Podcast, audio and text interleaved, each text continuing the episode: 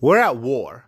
We're always at war with ourselves, our desires, our constant need to fulfill some kind of urge or desire. So build your army and prepare for war.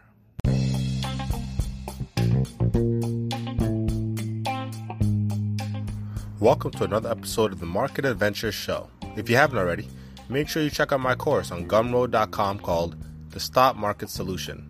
It's linked in the show notes. I'm your host, Alex Cunningham, and in this episode, we talk about how to save for your financial future. Stay tuned.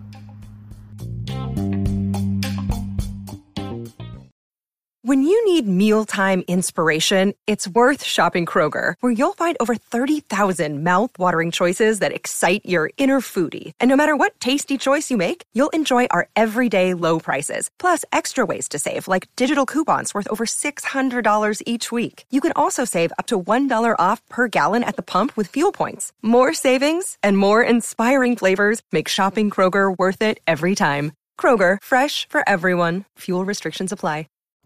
So today we're talking about saving, right? And not just why it's important, because I, I think I can briefly explain to you why it's important in a way that you'll understand. But I'm going to give you a look into my financial breakdown, how I break down the finances for my family and how it plays into our future plans, right? So quickly, saving is so fundamental to any type of financial journey. Why? Because you're building an army, right? We're always constantly uh, looking at things that we like, we want to spend money on. If we can afford it, sometimes we impulse buy, right? There are literally uh, strategies with organizations to coerce coerce our subconscious into buying something, right? Using different colors, different key phrases, etc. Even in my e-commerce, my online e-commerce store, revolutionizefitness.com, I use colors and different, you know, numericals in the pricing to try to not to try to, but to help push people in that direction, right? Because it is business. So we are constantly at war with ourselves. So saving is is a is a game plan. It's a war strategy against our own impulses, but not just a defensive war, right? Because we don't win defensive wars. It's also to build us and get us ready for an investment in the future right? Having that money and that capital ready in the event of something happening allows you to take better advantage of that opportunity. So if you are building an army, when your enemy is weak, it gives you a better opportunity to not only strike, but to take a greater advantage and win the war, right? Essentially. So, how do I break it down? So, the first thing I do is I do a gap analysis, right? The gap analysis is crucial you got to know where you want to go. You will never get on a boat that doesn't know where it's where it wants to go. You'll never get on a plane if it doesn't know where it wants to go because the destination is so important. The destination helps gives us helps give us a look at what it is we need to do to get there. Right? So my gap analysis, if I say to myself, I want to own a Tesla, I want to own a three, you know, I want to own a, a three bedroom home, four bedroom, five bedroom home, and I want to own, you know, whatever your goal is, that is the destination. And you can put some kind of numerical value to that, right? It may not be specific, but you can give yourself a round number. I, want, I need to make a million dollars, two million dollars, three million dollars. I want to retire. So if I want to retire, I need to have $5 million in the bank. Whatever your goal is, you have that gap analysis because now that you've looked at where you want to go, you got to look at where you are. You got to look at where you are very honestly. Like, hey, I make $20,000 a year and I want to have $3 million in the bank by the time I retire. What the hell do I need to do to get there?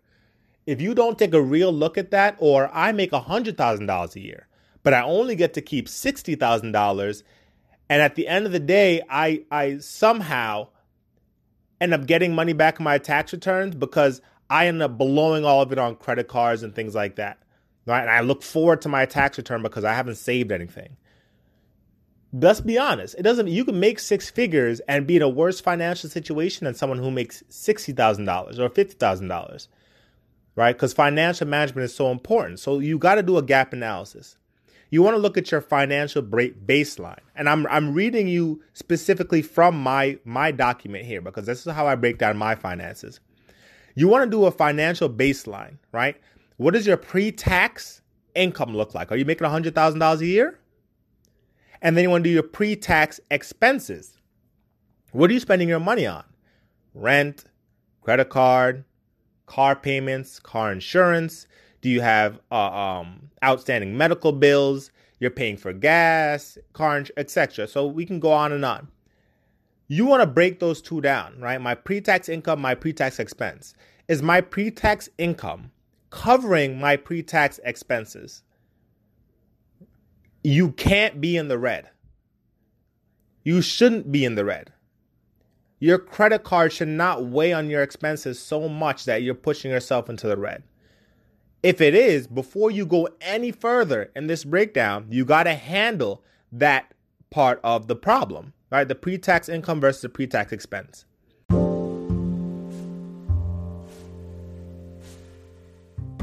This episode is brought to you by Digit, the easiest way to save, plan for emergencies, set up multiple financial goals, and invest in your future. Search thesavings.club. That's thesavings.club. Or click the link in the show notes. You'll get a free $5 to get your savings started. So, how do we from there get to the saving? Right. And this is going to take into account our asset column, right? We're not going to talk so much about liabilities because this is about saving. Our asset column.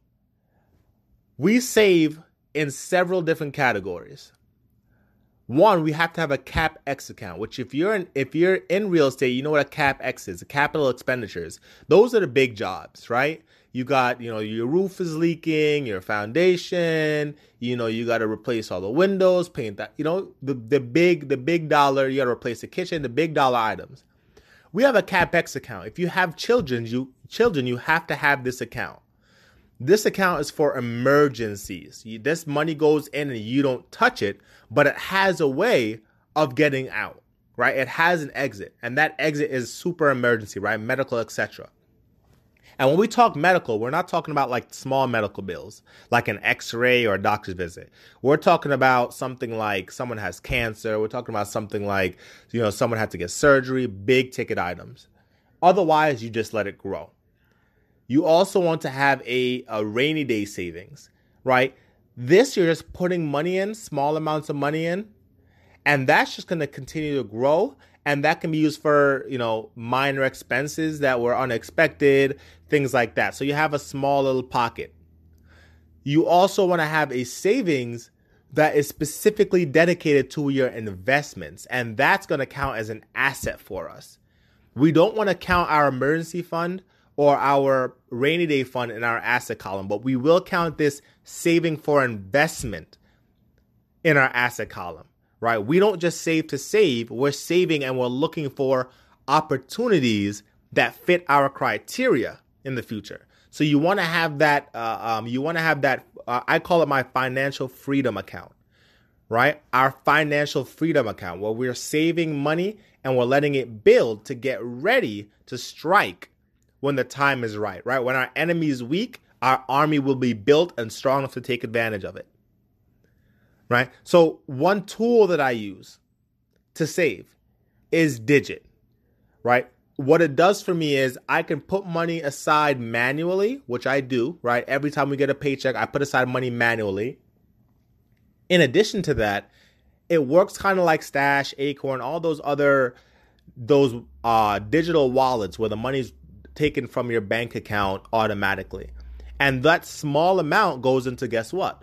The rainy day account, right? When I talk about adding small amounts and letting it build up for random expenses, that small amount that's coming out is building up a rainy day account. Hopefully, you never need it because you've taken care of your in- pre-tax income and your pre-tax expense column to a point where you have some discretionary income that you can use some miscellaneous coverages, right? But that rainy day account is there in case of anything. The financial freedom account, you're building that up with your savings to allow you to invest when the time is right. Now, the next step you want to go, and the reason there's so many layers to this, right? Saving is not so concrete. You, for me, I see having a one account with a large sum of money and no detail to it as very, uh, I don't want to say daunting, but it's very confusing. You don't want to have three, four, five, ten grand in one account that has no specific purpose. Nor do you want one account to have a list of a bunch of different purposes. You want discipline. Because if you're not disciplined in separating the accounts, I'll tell you what happens. You're making a certain amount of money, you have a certain amount of extra cash. And on top of that extra cash, right, you have this, you know, account that has 10 grand in it, this savings account. And something comes up. And you just start taking from the saving account to cover those little things. And then suddenly emergency happens and a big chunk has to come out. And then and then something happens where there is a coronavirus or something like that where you need to attack and you've been taking money out of this account without any game plan, just a large sum of money, and now you don't have enough money to attack. And on top of it, you've been using your discretionary income because you saw this large amount in your savings that you weren't thinking about that extra cash that you use to to go to the movies every day for the last week because you wanted to go on a movie vacation right? Or you spent a little extra on an extra bottle in a hotel because you knew you had 10 grand sitting there. So you knew you had this extra money that you can just use. But had you broken it up, you would have realized that you didn't have 10 grand sitting there. You had three grand because you had five or six set away specifically for emergencies.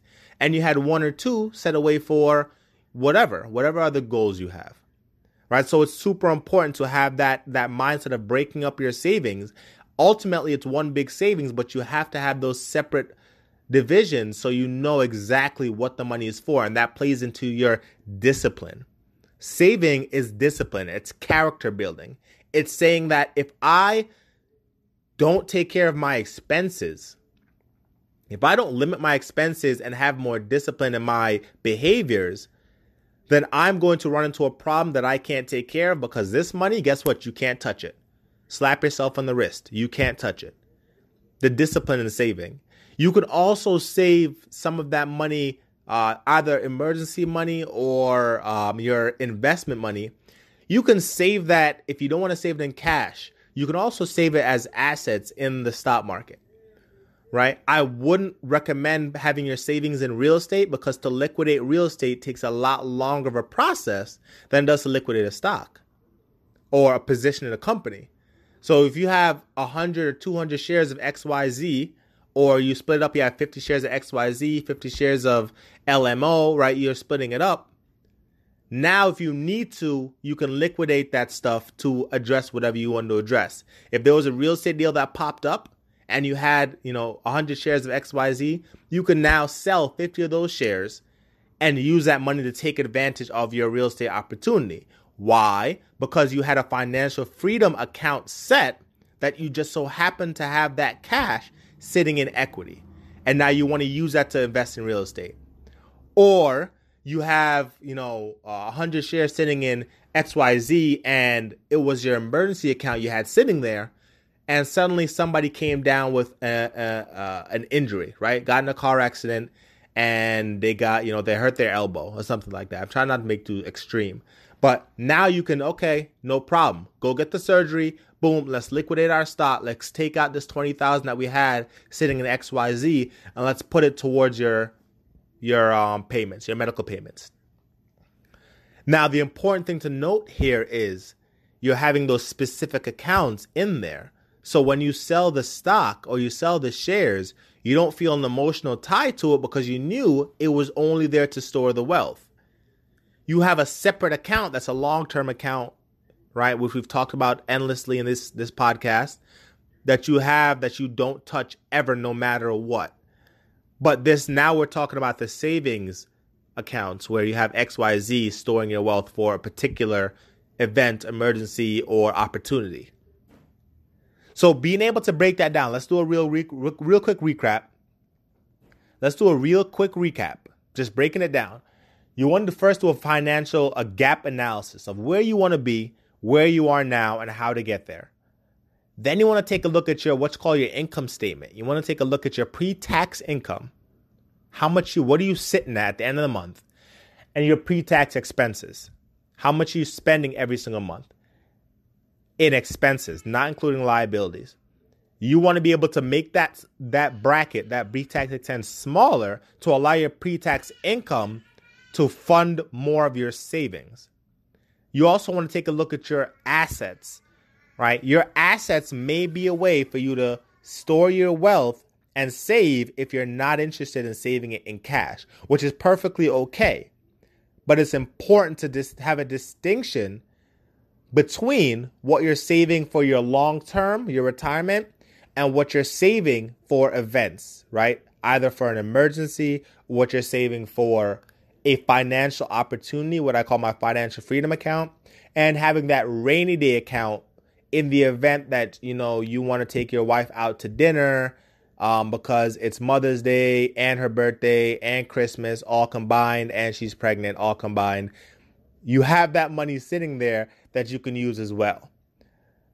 Right? So that's my breakdown for the way that I save. And again, I use Digit for my accounts and I use Thinkorswim for my other accounts to allow myself to save in a couple different places. And in the end, I'm ready for anything that happens.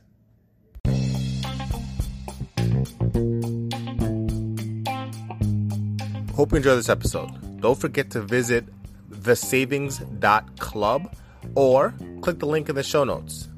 You've listened to the Market Adventures Show. Don't forget to subscribe on Spotify, Apple Podcasts, or wherever you listen to your podcast.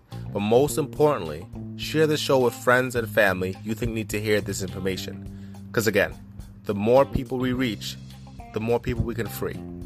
Until next time.